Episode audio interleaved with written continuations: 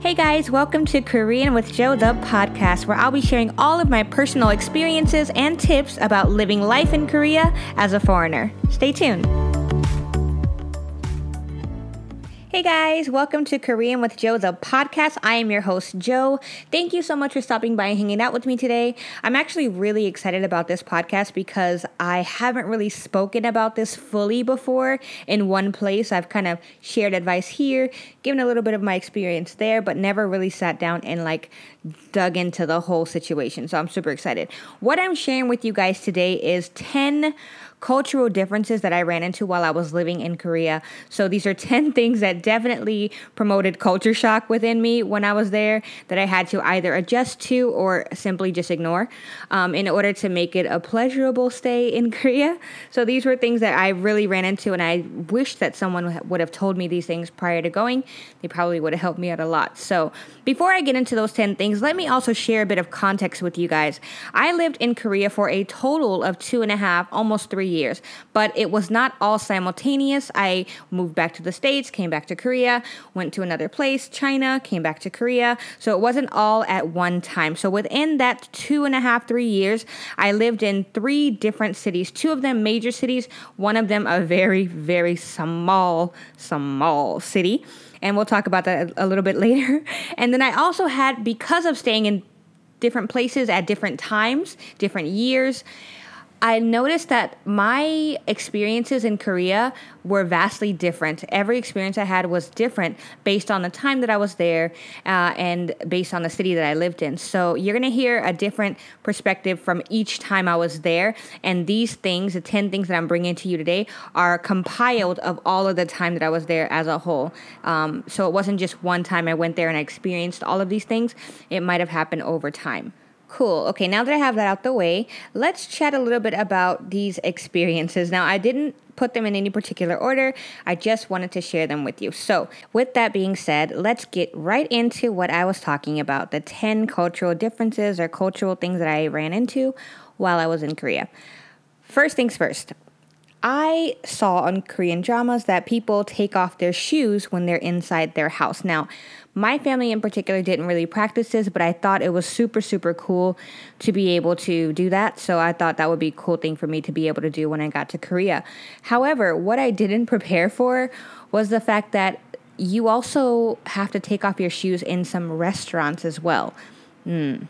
So, with that being said, there were times where I'd go on, you know, uh, lunch or dinner meeting with my bosses or with my school or whoever I was with, and I'd be at a restaurant where they required you to take your shoes off. Now, I am infamous for wearing my flats without any socks, so I just thought it was really awkward that I had to take my shoes off, and if my toes weren't painted, I felt some type of way, or if I had to walk through the restaurant barefoot, I felt some type of way. So, word to the wise wear socks. Don't be like Joe. Wear socks, but also be mindful of the fact that if you go to a public restaurant, they might require you to take your shoes off. Um, not all restaurants for sure, but quite a bit of them that I went to, you actually had to take your shoes off and put on slippers. So keep that in mind when you are going to restaurants in Korea. Also, on the topic of slippers, let me remind you that when you go to Korea to work, nine times out of 10, you are going to have to wear slippers inside the workplace as well. So you'll go to work, you'll put your shoes in a locker or a cubby or a holder of some sort, and you'll be wearing slippers throughout the office. Now, I did not know this before going to Korea, so I had no idea. I went to school where I was working for the first day of school, was really excited, had my cute little outfit on. All of a sudden, I get to the door. What do they ask me to do? Take off my shoes. Infamous JoJo walking around here, toe wiggling with no socks on. I go inside. I'm like, okay, fine. I'll just put these slippers on, whatever. None of the slippers fit. I'm a normal sized American woman, but none of their slippers fit me. So here I am, excited to be at work, have my feet in these shoes that do not fit, so my heels are hanging off the back the back of these shoes as I'm walking through the first day of school. It was just it was horrendous. So You might want to bring your own slippers just in case um, in order to work in Korea. So keep that in mind that slippers and stuff like that, if you have a shoe size of bigger than eight, you might not be able to find something that fit you. And I even tried the men's slippers, which were ugly, and so it was just all bad. So that was something that I really had to get used to. After a while, I finally got one of my co-teachers to order me some slippers online that fit better, and that helped me out a bit because I was feeling so self-conscious. So keep that in mind. Slippers are a big deal. Remember that when you're traveling to Korea and you're at a restaurant. Moving right along, on to the next topic, let's talk about work ethic in Korea. So, the work ethic in Korea is insane, so much different than the States. A few reasons why I'm bringing up work ethic. Number one, in work culture in Korea, working hard, staying late, all of that stuff is required, uh, typically more so of native Korean speakers than of foreigners. So, at the school I used to work at, I would see a lot of injustice happening to my coworkers, whereas they might not get paid on time or they had to stay super late and they were doing substantially more work than I was. And I was getting paid almost three times more than they were. So when you're going to Korea and you're working with other Korean teachers or co hosts or whoever, make sure you remember that they might be getting way less money than you and are struggling. So try to give them a little bit of grace in that regard. Also, with work ethic, another thing is they might not tell you things. I remember I went to school one day, no one told me that it was a holiday. So I literally was there, and then finally I was texting my coworkers, and they were like, oh, it's a holiday. There is no school today. Oh my gosh, I was so mad. No one communicates like that. Like in America, you get maybe emails ahead of time, but in Korea, just not like that. So I had to really learn to. Uh, get used to having last minute changes and things like that. It's really, really, really frustrating to be honest. But something I never really truly got used to, but you you start to learn like, okay, they might invite me to a dinner tonight for the school and I might have plans already and I just have to cancel or either tell them I'm not that I'm going to come. So keep that in mind. Work ethic is very different in Korea versus where I'm from in the States. The next thing I want to talk about is something called saving face. That's the third thing let's talk about today. So, saving face basically means not letting your true emotions show. And this drives me absolutely insane because I, at the core of me, love to tell people exactly how I feel so that there's no confusion. So, this was a topic that I absolutely had the worst time trying to get used to, to be honest. I rather just tell you exactly how I feel so that there's no hiccups. But in Korea, someone could be livid, angry, so mad at you they want to murder you, and they'll just have a smile on their face and they just won't say anything. And working in a country where um, hierarchy is a big deal, that can be really, really frustrating. So I had to really learn to like bite my tongue a lot of the times and really back down and keep my opinion to myself. Because if something was going on in the school, in America, I just go to the principal or go to whoever and talk about it. But in Korea, you can't always do that. So there's a hierarchy, there's a system and people that you should talk to and things that you should and shouldn't say culturally. So I had to really bite my tongue and learn to be quiet and learn to not show my feelings all the time. I never truly mastered it, if I'm being honest. People would know when I was pissed off. I really tried to hide it, but uh, it's just not my thing. So if you can't hide your feelings very well, start working on it now before you go to Korea because people will notice. And they're really not afraid to ask you about it. So keep that in mind. All right, let's move on to our next topic, which is the importance of food in Korea. In Korea, everything revolves around food. So you might, you know, see thousands of cafes or restaurants, but more so what you'll find is that people eat together as a community a lot and they show comfort with food, they bond with food, they show signs of love with food. So when you turn down a dinner party or something like that, it really does make people offended because they are looking forward to bonding with you in that way. I remember I was dating a guy in Korea, and for my birthday, he had driven all the way from Seoul to where I lived. It was like a four hour drive, and he brought me a box of apples for my birthday. and I remember thinking, like, what the heck? Like, apples, huh? And for him, he knew that I liked apples, but also as food. And he knew that I would use it. So he was like, I wanted to buy you something that I knew that you would enjoy and that you would use. So I brought you some apples. And there was like maybe 40 apples in this box. So I know it was expensive because fruit bas- baskets and things like that in Korea are super expensive.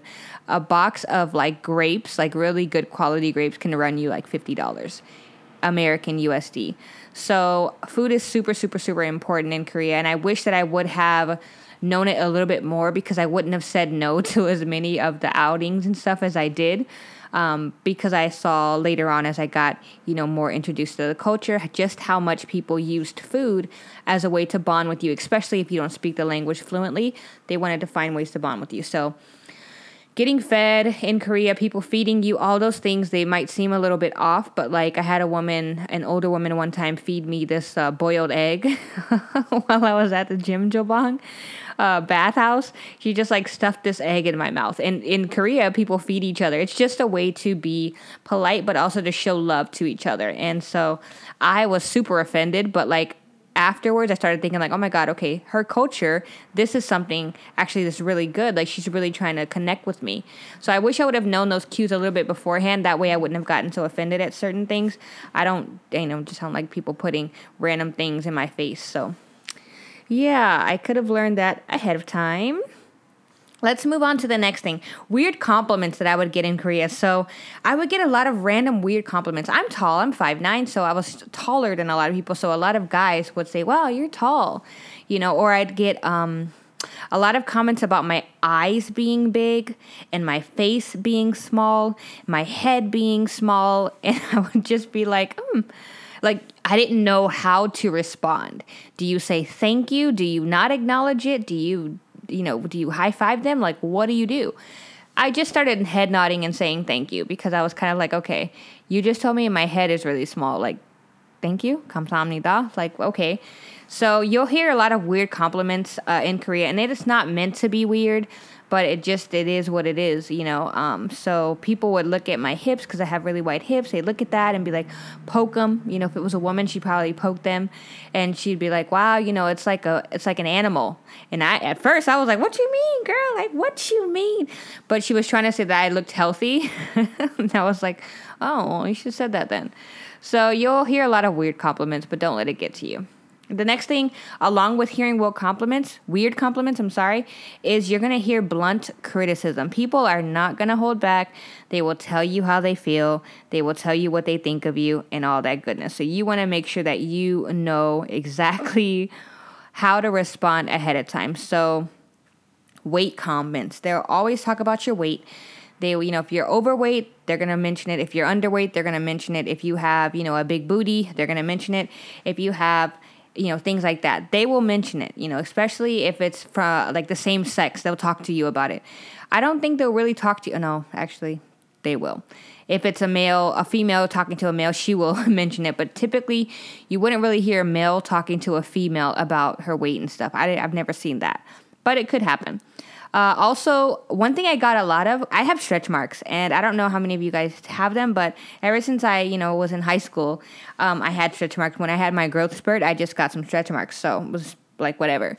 But when I would go to Korean bathhouses, people would ask me about them. They would, you know, blatantly ask me about my stretch marks, or you know, they, they would ask me about how my hips were so wide, or how you know my butt was so big. They would just be blunt and ask those things, and so, um, you know, people ask questions, and you just have to be re- ready for that because people are curious and they've not seen someone like you, especially in the capacity that you're, you know, allowing them to. If you are opening yourself up like I did to where I was going to gym jjimjilbangs and bathhouses and I was naked and all this stuff, people are going to ask questions and you just have to prepare yourself for that. So keep that in mind. Uh, the next thing is sleeping in public. Um, this was something I actually really missed because I really enjoyed being so safe and so free to just knock out anywhere I was that I really miss that because I can't do that here. You cannot do that in LA. Let me tell you, you will lose any possessions that you have. Somebody will steal them. So you can't do that. But in Korea, you will see people on buses, on trains, outside gazebos, wherever you can, sleeping. People will just knock out. I'm infamous now for the bus sleep. I will sleep on any bus in Korea. Like I will put my little head, I would bring like my little eye mask if it's a long journey. I will, you know, sleep. And I really, really, really admire that about Koreans because they take their time to find small ways to rest. So if they're on a bus going to a different city, they're gonna they're gonna sleep. You know, if they are, you know, on a train and they can get that little 10 minute nap in, trust. I mean, full on knocked out head, almost in the aisle next to them, like knocked out. And I just, at first, it was, it took me a while. It took me like six months to really get comfortable with the idea of genuinely like falling asleep while I was out in public. But once I got it, oh my gosh, I miss that so much now being back in the States, to be honest, because you know people are gonna like kind of like watch out for you while you're sleeping and kind of have your back. So, you know, people would not wake you up and on the bus or they would you know make sure that you're, you know materials or your backpack or things didn't fall or so it was just really cool to see that people do that for each other. The next thing i want to talk about are there are no dryers ovens or bathtubs in korea. Not in apartments for the most part. I mean there are some there obviously but not in apartments. So you don't have any dryers and i still to this day use a clothing like rack to hang my clothes up. So i mean I, I, wasn't too worried about that but when i first got there i was it was a bit of a challenge because i was like oh my god okay i have to spend this extra time to hang my clothes every week and do this blah blah blah there are no ovens so making cake and all that stuff and baking is out of the question unless you go to like a professional place and just get it like a bakery and you know get whatever they make and bathtubs are pretty much non-existent unless you go to a jjimjilbang in Korea. So I had to really I love bathtubs. I'm a bathtub person, so not having a bath, you know, except for when I went to jjimjilbangs was a little bit like sad for me. So it was just showers mostly. Next is staring. People will stare at you, both good stares and bad stares, but people are gonna stare. They're just gonna do it, and you just have to be okay with it because at the end of the day, what else are you to do? You're in Korea, you're in their country, and they maybe not uh, have ever seen anyone that looks like you. Maybe they think you're gorgeous. I had a guy one time. I was on a train and I didn't even notice him. Uh, and I had gotten off the train. I was in Seoul. I was on a train. I had gotten off the train and started, you know, going to where I was going. And this Korean guy, got off the train and followed me and he spoke english so he stopped me and he said hey you know um, i've been kind of watching you for a while i know this sounds weird but i've been watching you for a while and i'm a photographer and i would really like to do a photo shoot with you and I wasn't super shocked because I was like, okay, like, wow. But people, he was staring. He was literally staring. And, you know, we ended up connecting and becoming good friends and stuff like that. So people are going to stare that's just what it is, you know. And people are going to approach you if they're bold enough, like he was, um, you know. But it's some sometimes it's bad, but sometimes it's good. The older generation will stare at you typically because they haven't seen something like you before, and they remember a time where there weren't any foreigners in their country, so it might be a little bit different for them. But then you'll have other people who will be very sweet and they'll, you know, just say, oh my gosh, you're so pretty. And they'll compliment you like that. So it really just depends on what the person is thinking. And it doesn't really matter anyway, but just know you're going to run into people who stare at you. The thing is, is you're going to get cute little moments too. I was on a train on Seoul one time and this guy had showed me his phone screen right before he got off the train. So the train doors had opened. He put his phone screen in my face. I looked at it and it was a message that said, I think you're beautiful. And I remember read, reading it and being in shock and then looking up. And he just smiled and he walked off the train. And I was just kind of like, wow, that was really, really kind. And to this day, it, it makes me feel good because he didn't have to do that. He could have just said nothing, but people typically want to express that to you. They want to express that they think you're beautiful or that they think you're interesting. And sometimes they're just shy, and so all they can do is stare. So keep that in mind as well. People will obviously stare at you because you're different, but it doesn't always mean that it's a bad thing. They might just be too shy to tell you exactly how they feel. And the last thing, the last thing I want to talk about is kindness and curiosity. In Korea, I experienced a lot of kindness, um, just random stuff that I wouldn't necessarily have expected. When I was in a Korean jjimjilbang one time, this older woman came up and she started um, washing my back for me. Now, in Korean culture, when you go to a jjimjilbang or a bathhouse, you typically go with another person so that they can wash your back for you. It's a sign of love, a sign of respect, and a sign of taking care of you. So, when I was there, I was alone, obviously, and she just came up and she washed my back. And I remember being so touched that I was like fighting back tears because even in Korea, where I felt the most alone because there was no one who was like me, um, I was still allowed to feel like, hey, we see you, we acknowledge you, and we're a part. We want to be, you know, bond with you. And that was something that made me feel really good. So there were a lot of kind moments like that. There was an old lady who was getting on the bus and she had a really heavy bag with her or something. And I remember jumping off the, bu- the bus to help her carry the bag on. So I took the bag from her, carried it on. And as she's sitting on the bus now, she comes and she pats me on the head and she gives me this. Uh, it was like a rice cake. I didn't know what it was at the time. It was very early on when I was in Korea. And she basically like hand fed me this little rice cake and patted me on the head as I was eating it. And she was just so thankful that I helped her. So she was really, really, really kind. So people will be curious about you. They'll ask questions like, I would get questions all the time from my students, and they would ask me why my hands were brown on one side, but on the other side of my palm was white. Why is that? Why does that happen, teacher? Why does that happen?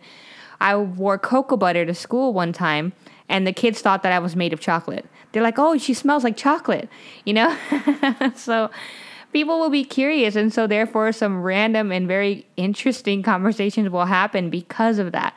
But it doesn't mean that it's rooted in you know people being ma- malicious or anything like that. It's genuine curiosity.